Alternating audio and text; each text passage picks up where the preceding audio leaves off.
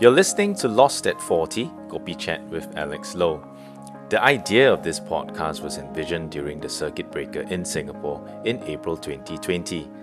A good buddy of mine and I were catching up over a Zoom video call about our struggles and aspirations, and we concurred that there must be many other men out there in their 40s being breadwinners with the responsibility of family and also having the duty of elderly to care and worry for.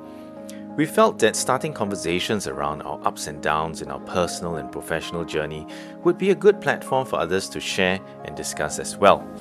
It could be wonderful for other men in similar situations to know that they are not alone and that they either find solutions through our conversations or find some common ground to speak about certain issues and struggles that might be preventing them from optimizing and maximizing their roles as husband, father, and son. I want to break the social norm of what society sees and needs from a man in his 40s, and I want men to be able to identify themselves as unique individuals with heart and that duty of care. In Lost at 40, I will cover the topics of health, caregiving slash parenting, career, and retirement. And these will revolve around the pillars of leadership, resilience, and sustainability. If you've liked what you've heard so far, then I invite you to listen on. And, and, and we all know that the mental well-being or the mental health itself is not defined by the absence of uh, the stresses. In fact, mental health or physical health is determined by how your body copes when the, the, there are some factors that sort, sort of deter you from being healthy. So the resilience part of your, your body and your mind, the, the psychological strength that you have. This is season one, episode two of six with my Kopi Kaki Tony Leong the man that I had those initial conversations of struggles and aspirations, and the man who encouraged me to start Lost at 40. This live chat was never intended to be a podcast for mass circulation on multiple platforms, so I have to apologize for the birds chirping and hooting in the background. Hopefully, you like that natural background music. I promise that season 2 will be more professionally recorded. When this was recorded in September 2020, I was still running my red light therapy wellness center to help people with pain management and optimization. So I talk about cellular health. Since December 2020, I've left that business as a business partner and started my consultancy, Aviary & Co. Nevertheless, I hope you will enjoy yourselves as we talk about health, what it means to us, and what strategies we adopt for that healthy longevity. Okay, we're live, Tony. Welcome everybody to Lost at 40 Kopi Chat with Alex and my good buddy here, Tony. right, uh, a, a, bit of a recap, right, on what was covered uh, last week. So this is actually session number two. Uh, last week was mm. session number one, and um, last week was more of an introduction of what this entire series is going to be like, as well as a definition of purpose. So very simply, uh, in in uh, summary purpose is actually a constant. Uh, it is not a destination where or a goal that we want to set. Uh, purpose is a constant all throughout our life, and regardless of situations or circumstances or environments, this purpose actually will not be changing, whether it's through our 20s, 30s, 40s, 50s, 60s, or 70s, right? Um, although life experiences and you know uh, different stages of our life might change that a little bit right? But not to a great extent right? So that uh, was for the first session. We also outlined a little bit of the agenda on how we're rolling through with this. Right now it's the two of us but somewhere along the line we might have a third fourth or fifth uh, person come on to also join in the conversation. So that's uh, what um, Lost at 40 Kopi Chat with Alex is going to be like. Uh, today's session is on health we decided that health would be something, or health is something very important that we all need to be focusing on. And us being uh, two uncles in our 40s, we we, we felt uh, that it's very important. I actually recently ran a poll on LinkedIn a couple of weeks back, maybe even two or three months back, you know, and uh, the questions I asked was, you know, which is of priority to you. So I was doing research and trying to get some uh, data on what people would be interested to hear about and uh, specific to this Lost at 40 uh, conversation. And very, very surprisingly, health was the lowest in priority of all of the other things that we're going to be talking about uh, in this series, right? So, uh, health, parenting slash caregiving, career, and retirement. So these four big topics. But health was actually ranked the lowest, and I thought this was a very, very. It was quite alarming. Like, it's quite surprising to me because for me, I think that without health, all the other three things would not be possible. And mm. um, I mean, personally, I place health uh, as a top most of my priority. And and since hitting my going into my late 30s and into my 40s i think that i have now been placing a lot more emphasis on on my health right? So let's do i mean what's my definition of health right? My definition of health is being able to be pain free i think that's important. So pain free clear of you know any form of critical illnesses. So if there are any things that i'm doing lifestyle wise that could contribute to potential critical illness i would try to uh, prevent those right? So reducing certain things that i do or reducing certain things that i'm uh, consuming or eating. Uh, so that is uh, my definition. Pain-free, uh, reducing critical illness. And another thing I think which is very pertinent to our uh, three pillars of what we'll be discussing. Uh, first of all is leadership. Second thing is uh, resilience. And the third thing is sustainability, right? So how long can we be pain-free? How long can we be avoiding critical illness? And the most important thing I feel also is how much or how little of a liability will we be to the people around us, our loved ones, not right? So, right, if we have a, a spouse um, partner, uh, we want to be independent of ourselves if we have any health issues. At the same time, you know, if we have children and if our children have children, we don't want them to be, or we will want to try to avoid them having to care for us uh, in our later years, right? So to be as healthy as we can, leading up to, you know, now we are 40s, there's still, we are only halfway through life, maybe even less than halfway through, right? There's another 40 years to go, man. You know, there's a long way to go. And, you know, what can we do to ensure that we are able to uh, optimize our, our, lifestyle and enjoy to the fullest all the way to you know uh, you know we are six feet under right so that that's that's my definition of health tony maybe you can share with us you know what your definition of health is yeah as, as you share the poll I'm, I'm curious that the group of people the dynamics of people who are saying that or who are not ranking health as one of priority and i was doing some research as well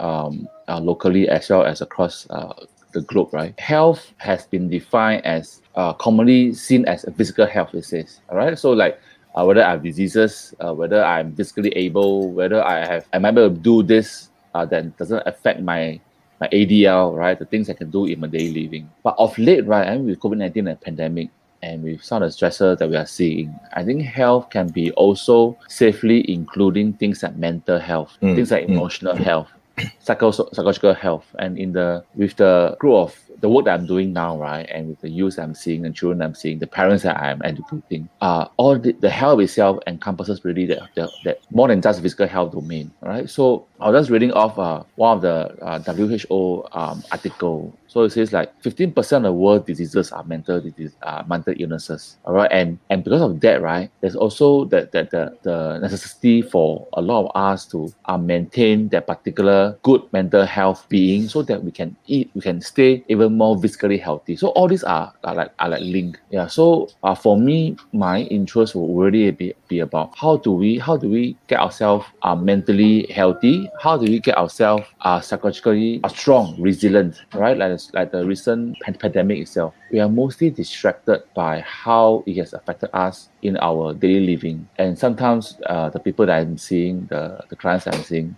or the children that, I, that I'm that I'm uh, uh, that they came to the center and they were saying that hey uh, Mr. Tony I, I really need uh, some help because either it has affected me because of either my, my health environment is very stressful or because uh, the the situation is I don't allow me to go to a place where I can normally go to right so you know so I, I see it as a, a multiple domain uh, kind of uh, inclusion, mental health, psychological health, emotional health, together with physical health uh, as a, a main uh, health the domain itself. Mm. Yeah, and I think it's uh, very appropriate that you mentioned that because that's your area of specialization, right? I think uh, for those who are joining us for the first time, uh, I think we failed to introduce ourselves. So Tony is actually a psychotherapist. He's actually doing his uh, PhD in uh, psychology. So we've known each other for way back. You know, it's been more than 10, 15 years, I think, that we've known each other. But we've kept in touch all this while in the different uh, careers that we've each had and during the ups and downs. And uh, yeah, maybe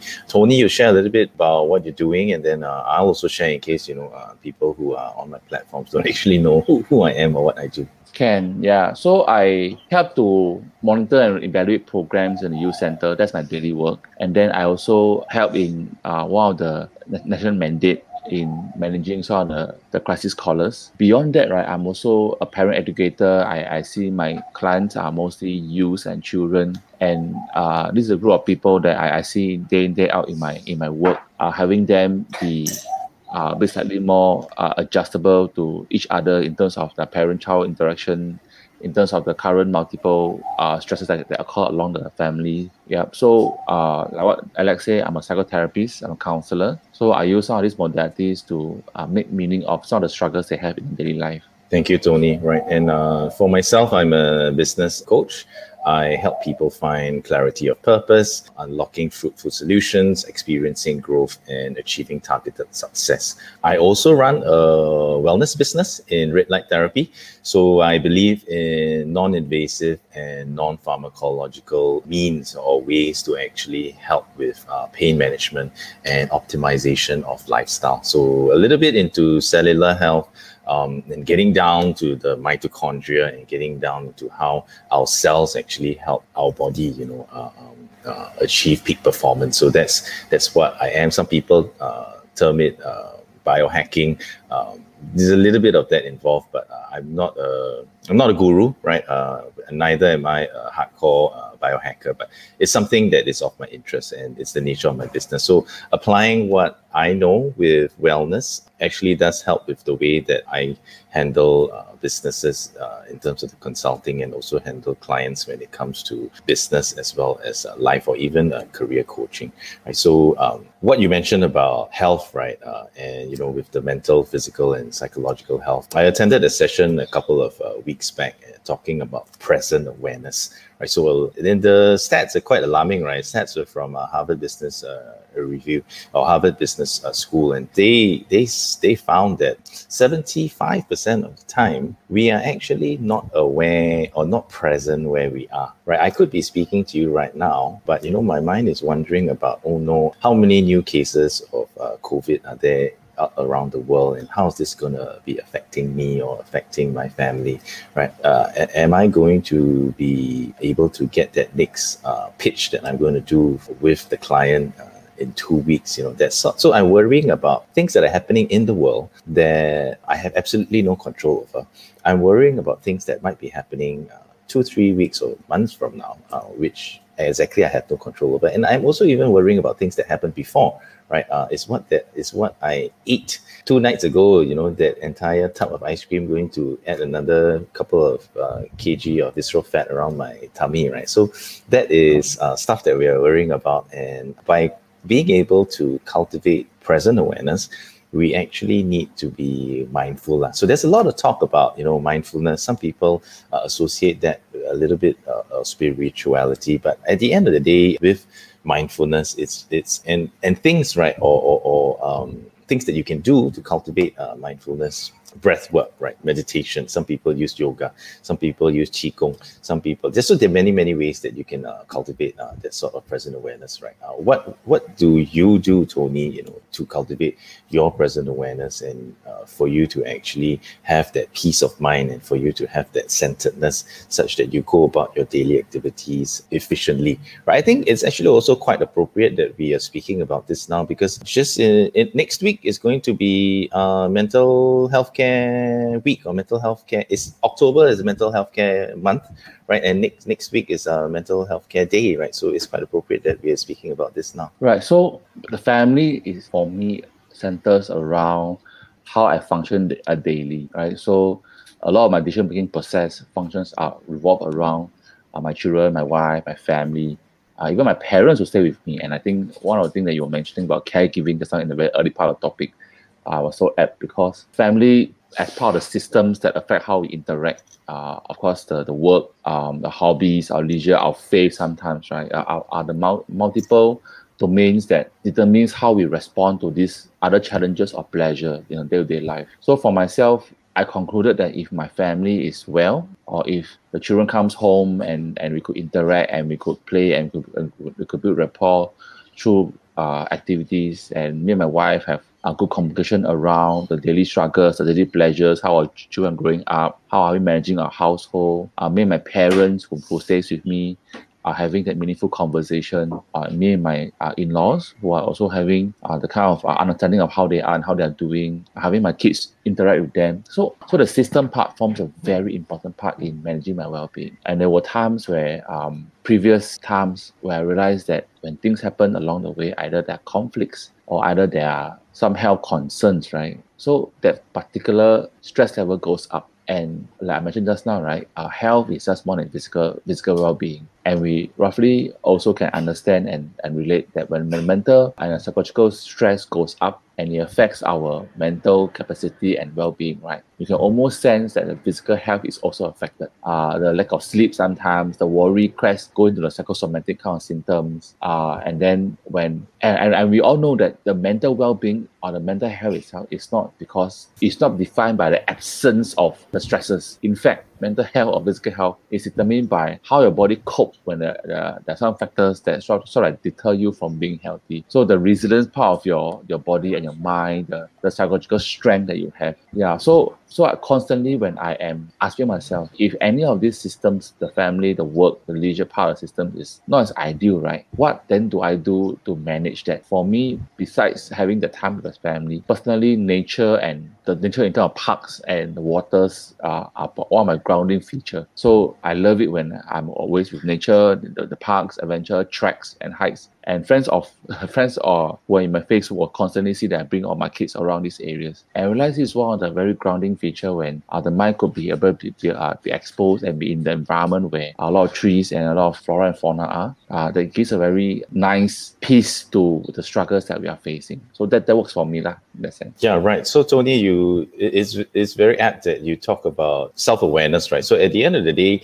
uh, with leadership as one of the pillars guiding our topic of conversation of health, I think taking charge, being in control of what we can do and who we are, I think that is of uh, paramount importance, right? Because without understanding that, you will not be able to identify what areas actually need a solution for, right? So uh, having that leadership mindset to lead your own health, I think it is important. And with that will come the resilience and sustainability, right? Uh, I have a question that popped up on one of social channels, and this person uh, is asking uh, about stress being good thing, right? Uh, stress is supposed to be positive. So yes, stress is actually a normal uh, reaction of the body, and the body responds to stress. It's only if stress is at such a high point, cortisol levels going over, and your you know hormone imbalance, that your body goes out of whack. And if that stress response continues over a prolonged period of time, that's when the body is not able to take it, and that's where yeah, it's it, it reaches its tipping point, right? And and you've reached the threshold, and that's where it's it goes downhill from there. And uh, some people term it burnout, some people term it depression. That's where we don't want to get to, right? So if we are able to understand what stresses our body, and if we are able to understand what we can do on a daily, weekly, monthly basis to counter that stress, we will not reach that point of uh, burnout and reach that point of depression. And I mean, that's that's how I, I cope with with stress, right? I mean,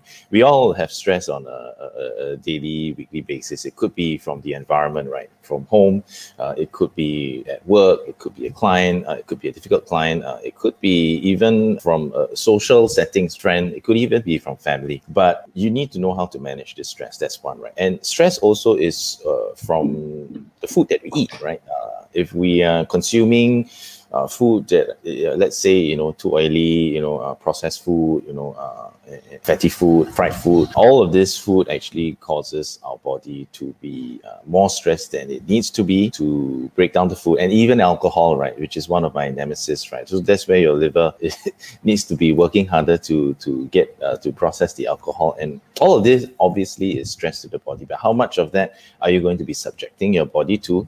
To which is already adding to the stress that you're experiencing from the environment, which could be from home, social settings, or or, or even uh, work, right? And um, sleep, I think, very, very uh, correctly you mentioned, right, Tony? So, um, are we getting sufficient sleep in the course of the day? Uh, research has shown that you know if you are sleeping less than the uh, number of hours, right? Which is uh, eight, eight to actually it's seven to nine hours is the recommended number of hours that you should be sleeping uh, per day or daily. Your cognitive ability to remember things and to uh, function efficiently actually drops by 30%, right? And if you keep doing this and you don't sleep the number of hours of sleep that you require, that 30%, you know, doubles to 60%, doubles to, uh, you know, to, to, it could even be more than a, a 100%, right? So your ability to remember things, your ability to function efficiently actually drops as you don't sleep uh, enough. I mean, I'm sure many of us have had uh, been in that situation where maybe we're rush, rushing a report, you know, even in school, you know, we, we sleep two hours, then we sleep two hours for the entire week, and then after that we crash for, for the next two weeks, right? You know, we've been in that situation and we know perfectly how lack of sleep uh, affects how we are able or not able to function uh, productively and efficiently. So that's exactly how I see uh, myself dealing with the stress as well as uh, using sleep as, as something uh, to help with that, right? Uh, Tony, you know, I'm not sure whether I explained accurately or correctly with the part of good stress versus bad stress. Maybe you can add a little bit uh, to that. In fact, yes. Uh, absolutely and and the and the the person who who, who you on the social media uh, stress is definitely one of the key uh, elements in growth and development what we want to define is also the type of stress that a person could have so like, like alex mentioned right so uh, this stress is a stress that we commonly are unfamiliar with, and it, it gives us the some of the, the notions that we say, hey, how come we are not managing it so well? And we feel negative emotions around it. And these are the stress that sometimes because our competency is at this level or our this our capability, right? And this is the expected management of the current situation that we need to have. The gap is so wide, right? And that's that causes distress. Conversely, if our competencies has been built via because we are exposed to the particular situation before, because we have been told how to manage that, uh, because it built over the years, uh, because we have seen how, it, how, how it has been done, and then when it comes to the particular uh, expectation of management of the situation, right, that the gap is ah, not too bad because that allows me a certain uh, way of learning more things. All right, so that's uh, you call it eustress. All right, so but not all eustress are E-U-S-T-R-E-S-S. Not all eustress are is being seen the same way. Sometimes eustress can be seen as or can be seen as a distress to a person. I'll give you an example. Most parents are familiar with the 18 month old, two year old who goes to childcare or preschool. And then at the point where uh, they want, they are entering the classroom or the school nowadays, at the, at the entrance time, because you can't go in the classroom nowadays, right? That's where they start to like have some of the anxiety towards separation from the parent, right? So some parents might say, hey, Tony, is this, is this okay? Uh, will the child feel abandoned? Will the child feel like uh, I'm not caring? I say it depends on how you interact, right? Remember I say about how the, the individual systems interact affects the human behavior. So if the parent has consistently shown show care and, and, and run through and rehearse and role play about the particular event at the um, childcare um, morning where you know mommy and daddy will be giving you the opportunity to learn how to interact with your with your, with your, with your uh, teacher.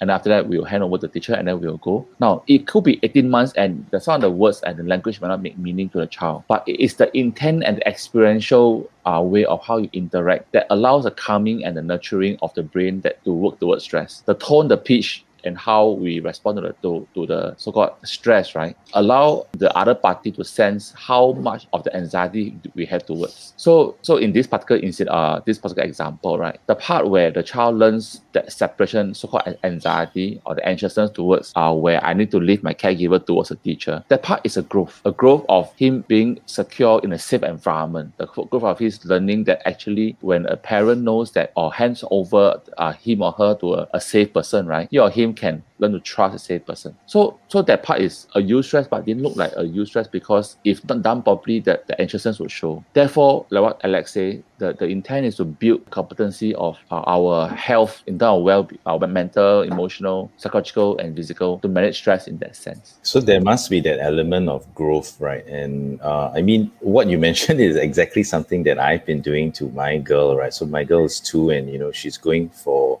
nursery one uh, next year in January. And we've been telling her, right, she's been caring about her little haversack backpack. I'm going to school, I'm going to school, right? So, yeah, you're going to school uh, next year, but, you know, when you go to school, daddy, mommy will not be with you, right? You know, you have to have your lunch on your own. So it's really uh, preparing her, uh, getting her psyched up and mentally prepared for what's going to be happening. And with that, there's going to be growth. Uh, what would you say then for us as adults, right? You know, is there something that we can, we can psych ourselves ourselves up for, you know, so that we can have uh, that sort of growth, Tony? Yeah, I mean, in terms of therapy wise, there are a few that, that talks about this, like you say self-talk, right, or reframing, right? So mm. a negative situation is true for when we are under stress but how do we know that? How do we create another perspective of view or narrative towards a negative situation? Example: Now my kids and my wife are going off because they have enrichment, right? And uh, I could say myself, I could tell myself, hey, I'm spending time here with Alex and a group of people whom I don't know, and I'm, I'm having a conversation. You like, and you know that family family is a very important part for uh for, for my growth, right? For my for my particular um stress management. Uh, could I blame and complain and whine about it? I can, right? A self talk or a narrative around this to have me manage in a more coping manner could be what's the value then I have as I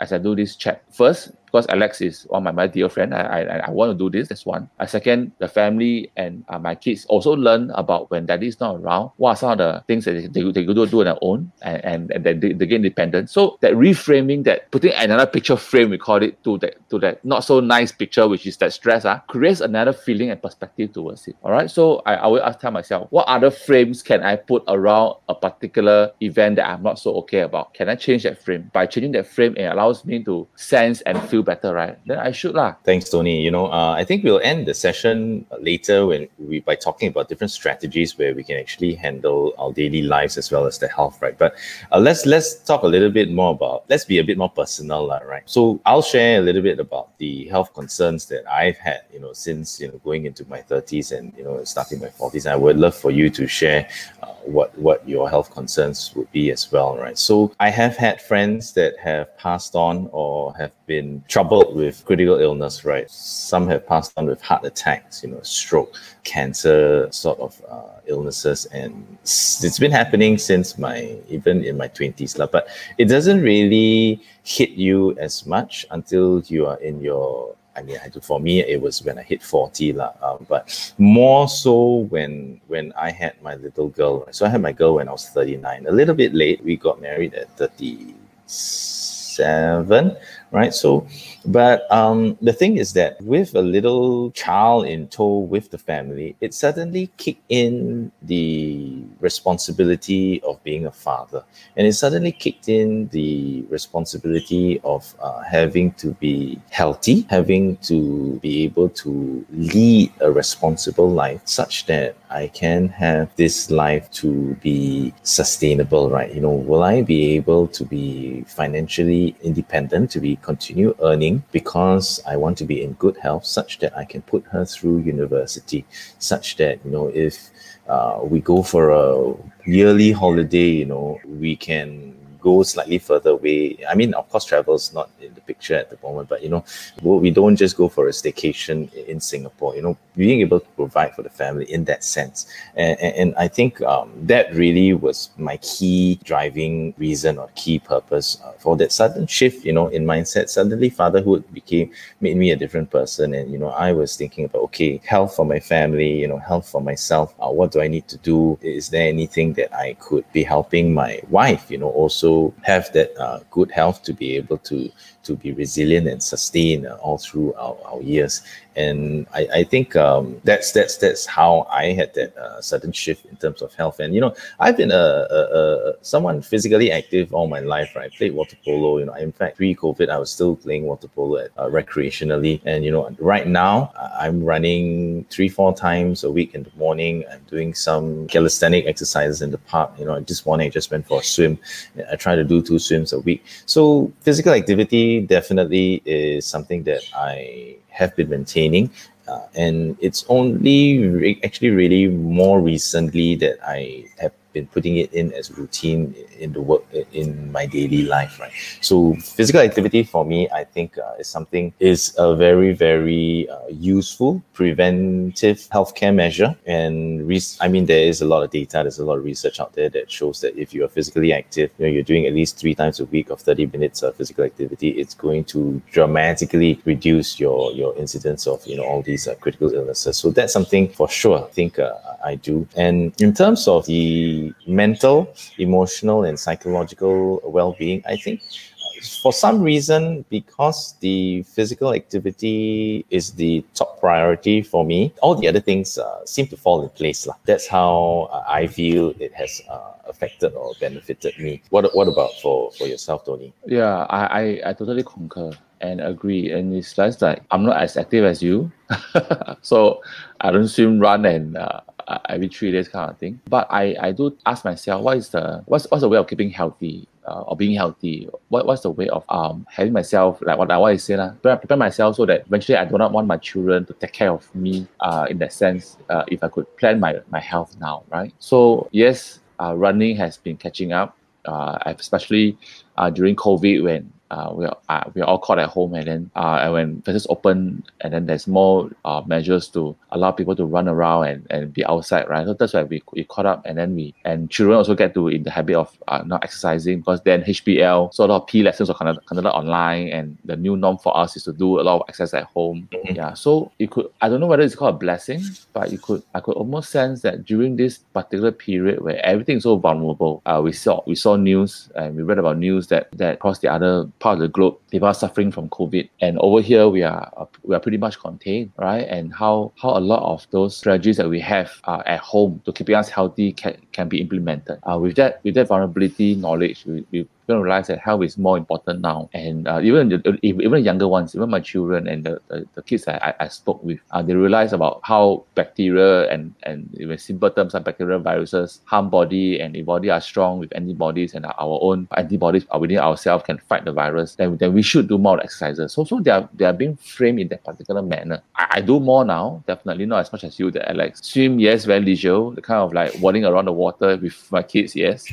uh, but really, really, I mean, running where, I, where we have been. So I've been clocking a lot of the 10 clicks runs, at least for this year. And I, I've not been doing, I've not done a 10 click run in a, in a very long while since uh, my, my Navy days. But uh, I've been doing a lot more now and I can I could sense, I could I could feel like what you mentioned, they do have a very positive chemical change uh, within us. The serotonin and the dopamine uh, levels will, will sort of like will be actively uh, deployed within our, our brain and it creates that, that another sense of well-being uh, around us. And these are healthy uh, brain chemicals. And sometimes they, they, could also be seen as a way of even helping us be uh, that shield around some of the disease that we, we thought we might have. So so running uh, has been the main thing around. For myself right you know i have the usual little pain or ache niggle right? Maybe my yeah. shoulder is tight my neck is tight. So all these are normal. I think it's natural. Everyone has uh, things like that uh, or even yeah. the ankle or knee so I think pain wise, I am pain free as much as pain free, and I have my own ways to manage uh, whatever pain that comes along the way,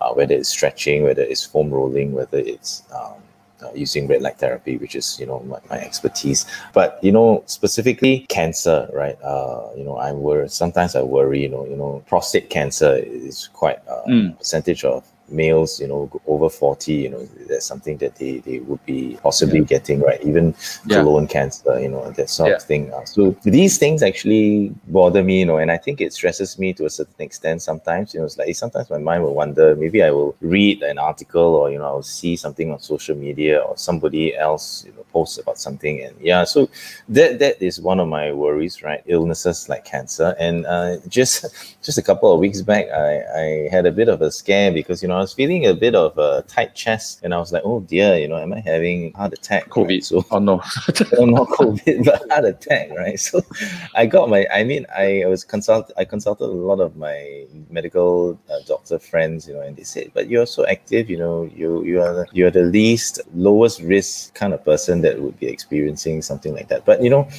with with that also then comes the food intake, right? You know, because I like to eat my char kway teow, my, my roti prata, my nasi lemak and all that. And then you realize, or you know, actually you know all along that, you know, oh, it's very high in fat, you know, it's it's it's, it's what's causing the love handles and whatever but uh, usually we still do it right because we like it uh, so but you know with a scan with with thoughts like that then I suddenly reshape and reframe. Like I like what you talk about reframing, and and I've been having less of that, right? Uh, even if I want to, you know, then I say, okay, I'll just do it once a month, that sort of thing, or I'll just do it once in two months, right? So and even alcohol, right? You know, I realize how what it does to the system, and I realize, uh, you know, how it could be adding to visceral fat, which uh, and increasing percentage body fat, which that would then increase my uh, probability of being not so healthy and, and getting any of these illnesses. So, yeah, I mean, uh, lifestyle I think uh, has been, has changed quite dramatically for me in terms of understanding, right? So with the health part and you know being being a leader uh, of your own health, it's understanding yourself when understanding uh, what are the things that are causing certain uh, problems or what are the things that could potentially be causing certain problems and what can you actually be doing to nip it in the bud before it becomes something worse or becomes something bad? I think the usual regular health checks once a year is, is a given you know it is something that we must do all the time.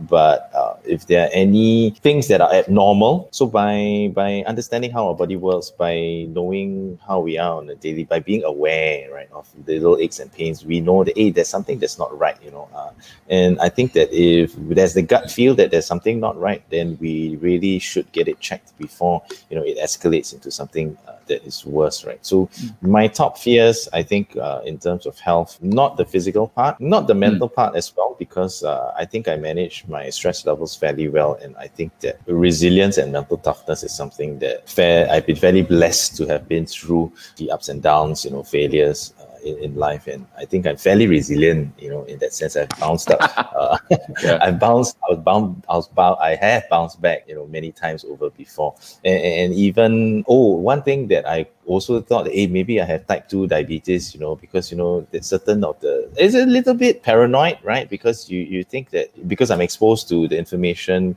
uh, and then, you know, I feel that, hey, maybe some of these things, uh, I, am symptomatic or, or whatever. But then when you really dig down, of course, it's nothing. But these are my fears and the, these these have been my fears. And I, I, I think they still are my fears and would be, right? Uh, but very real, uh, right? And, and, and, I don't know whether people out there, men out there in our 40s, are even thinking or considering about things like that because it is true, it's real, it's the reality. Once you hit 40, everything goes downhill, right? And all these things would show if you don't have a positive lifestyle change and a positive uh, habit change, right? So, Tony, what are your fears, you know, when it comes to, to health? What are my fears, is it you're saying? Mm. The history of uh, diabetes and cancer has been quite prominent in, in my family. So uh, a few of the my um, relatives and uh, grandparents suffered that when they were in the later part of the ages of, of, of the years. So and it's always been a constant uh, worry. So therefore, uh, I, I didn't mention this, right? And I, I have been off, I would think so. I minimize, I would say off by minimize sugar and rice, at least for the intake for the past three, three, four, three years already. All right, coming to four years, and it it comes to an extent where I can take anything no sugar. Right, whether is it coffee, whether is it uh, I don't take sugar drinks. In fact, in my longest time of my life, uh, but I was an avid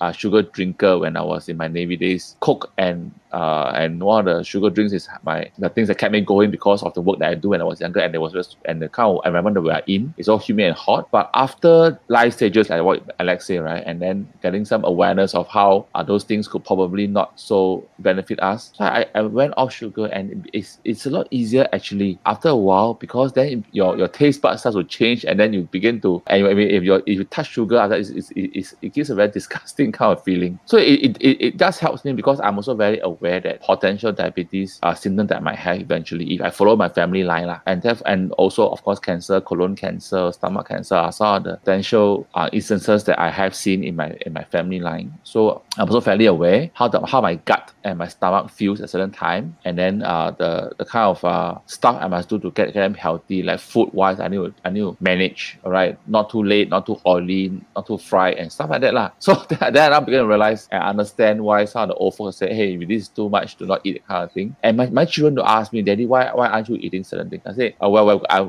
I told I told them that Daddy gone to a stage where I I think I've grown enough. Now it's taking care of what goes in my body, but and they thought they could use me as a as a as an excuse. And then I also don't eat. I said, no, no, no, you're not grown to the stand yet where you can stop eating certain things, all right?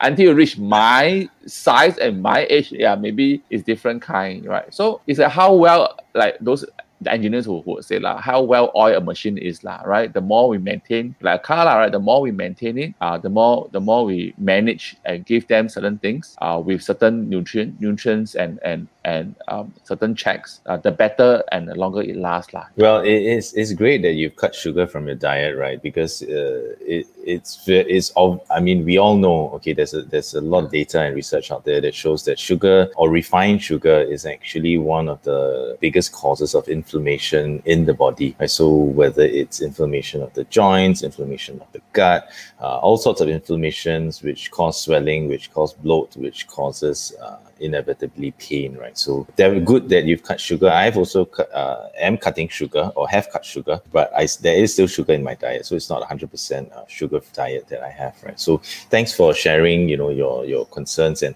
fears uh, with regard to health, Tony. I had uh, a contact also. She's a lady in, in her 40s, and she said that you know the, the stuff we're talking about is the same stuff that women are also concerned about. I think for for them, maybe it's breast cancer as well. That is something that uh, could potentially potentially be a concern. Uh, for us guys, is you know prostate cancer. So there's a difference, you know, male female uh, in terms of, of that, right? Let, let's let's talk a little bit about strategies to cope right, Tony? Because uh, I think we've been talking about being aware, we've been talking about leading our lives and, and, and uh, not just for ourselves, having that leadership, not just for ourselves, but also for, for our family, uh, our children, um, and, you know, the, the clients or whoever uh, that we deal with. Yeah. But how do we make this sustainable? Right? And I think that the only way to make things sustainable is to have uh, a good strategy, right? And with that yeah. strategy, then comes routine. With that routine comes habit change, and with that then I think we will be able to achieve, you know, the goal of preventive health. And then we will be able to see the fruits of our labor, you know, 10, 20, 30, 40 yeah. years yeah. from now. Right. Sometimes, you know, the it, it's not what we do now that we will be able to see, but it's what we do now that we will be able to feel, you know, uh, the years from now. It's not going to be an immediate sort of uh, effect or immediate benefit, right? So yeah, uh, yeah, I'll share, right? You know, in terms of what I do. So I I, I believe in routine. Right. And I think that uh, routine sets my mind to prepare myself for the day and to prepare myself for the week.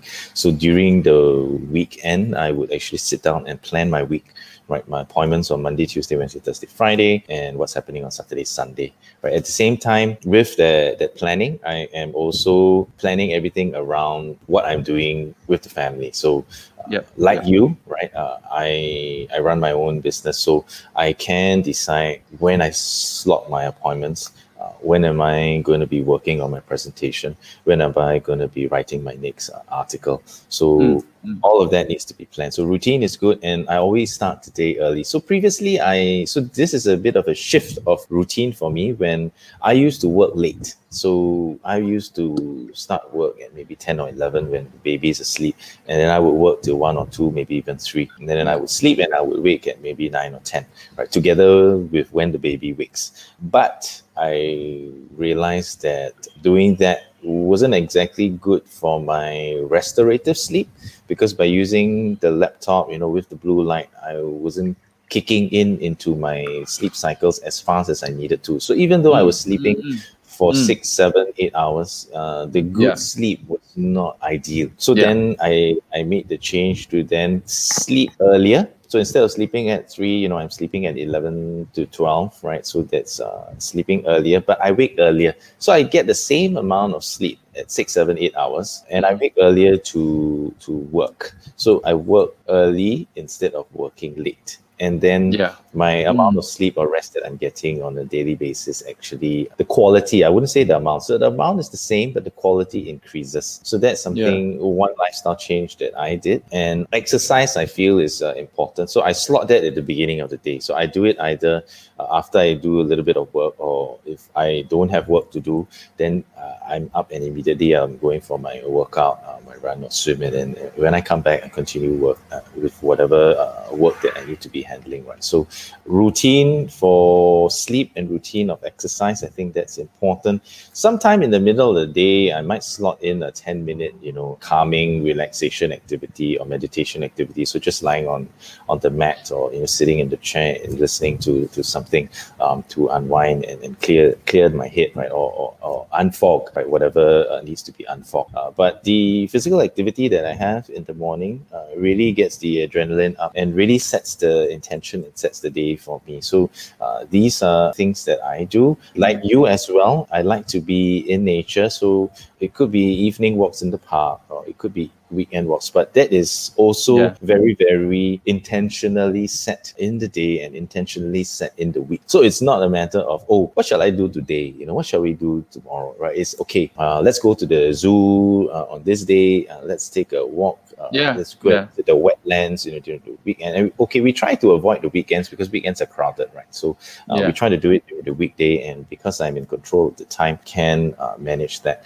But routine, I think, is important. Uh, so that's what I do: exercise in the morning, managing my sleep, and we've already talked about diet, right? So cutting sugar, yeah. just being aware la, of, of what you're eating, no fatty food, you know, yeah. that, that sort of thing, yeah. right? And maybe you can share, Tony, in terms of, you know, what are the strategies that you use to, to cope with your stress as well as, you know, uh, health? What do I do to deal with stress? And uh, like I mentioned, going to the parks is one of the very, uh, my favorite activities. Myself, my children, we explore parks and uh, MacRitchie, Jurong Lake, Pasir uh, we ride, we cycle. Like recent, recent days, parks and nature has been one of the things that we do and uh, like what Alex mentioned about zoo, uh, we have not been to zoo since COVID, and I really miss that. And uh, some of the things that has been all uh, I've been watching and monitoring on sort of zoo wildlife kind of uh, uh, kind of uh, exhibits there has been getting me interested. And I am also wanting to go to the wetlands and see the, the crocodile that has always been in the internet spaces. Say, wow, it's so cool. We can see crocodile within Singapore water. Right. So, so really, I uh, these are some things I would love to do, and also bring my kids to uh, Ubin sometimes to just have that, that very adventurous spirit kind of thing. That that helps to slow down the pace a lot for, uh, for the family, especially when I'm very aware of how uh, my kids, my elder one, is undergoing some of the exam uh, struggles. Uh, not that he's not doing well, but academically, the stresses that he's facing in a in any of the normal uh, student life uh, would have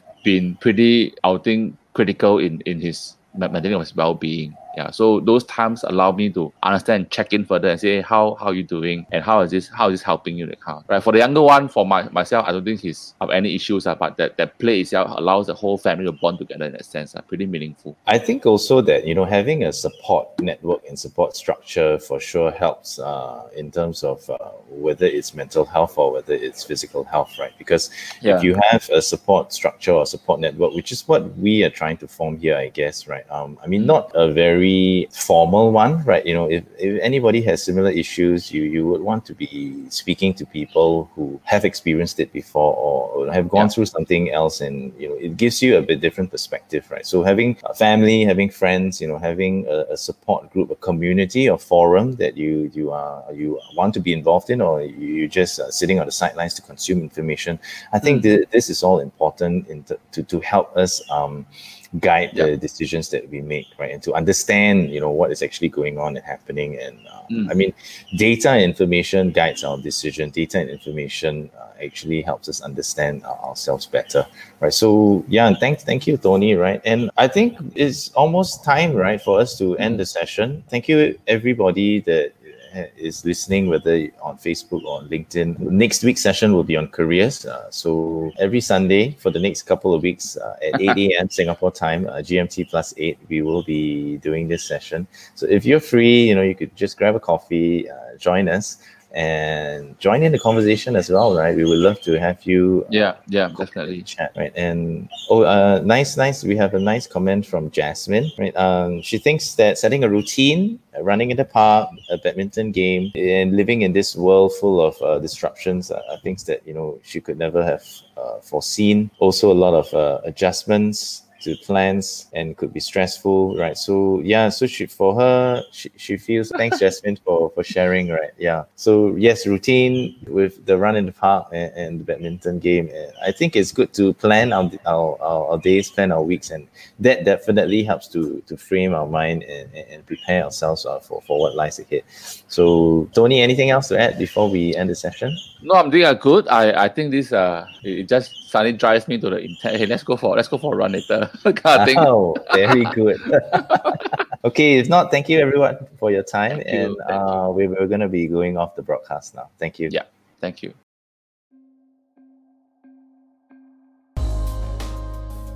I hope you enjoyed Lost at 40, Season 1, Episode 2 of 6 with my Kopi Kaki Tony Leong. If you have any suggestions of guests who are relevant to the topics of discussion on health, parenting and caregiving, career and retirement, please email me at alexloh at aviaryandco.com.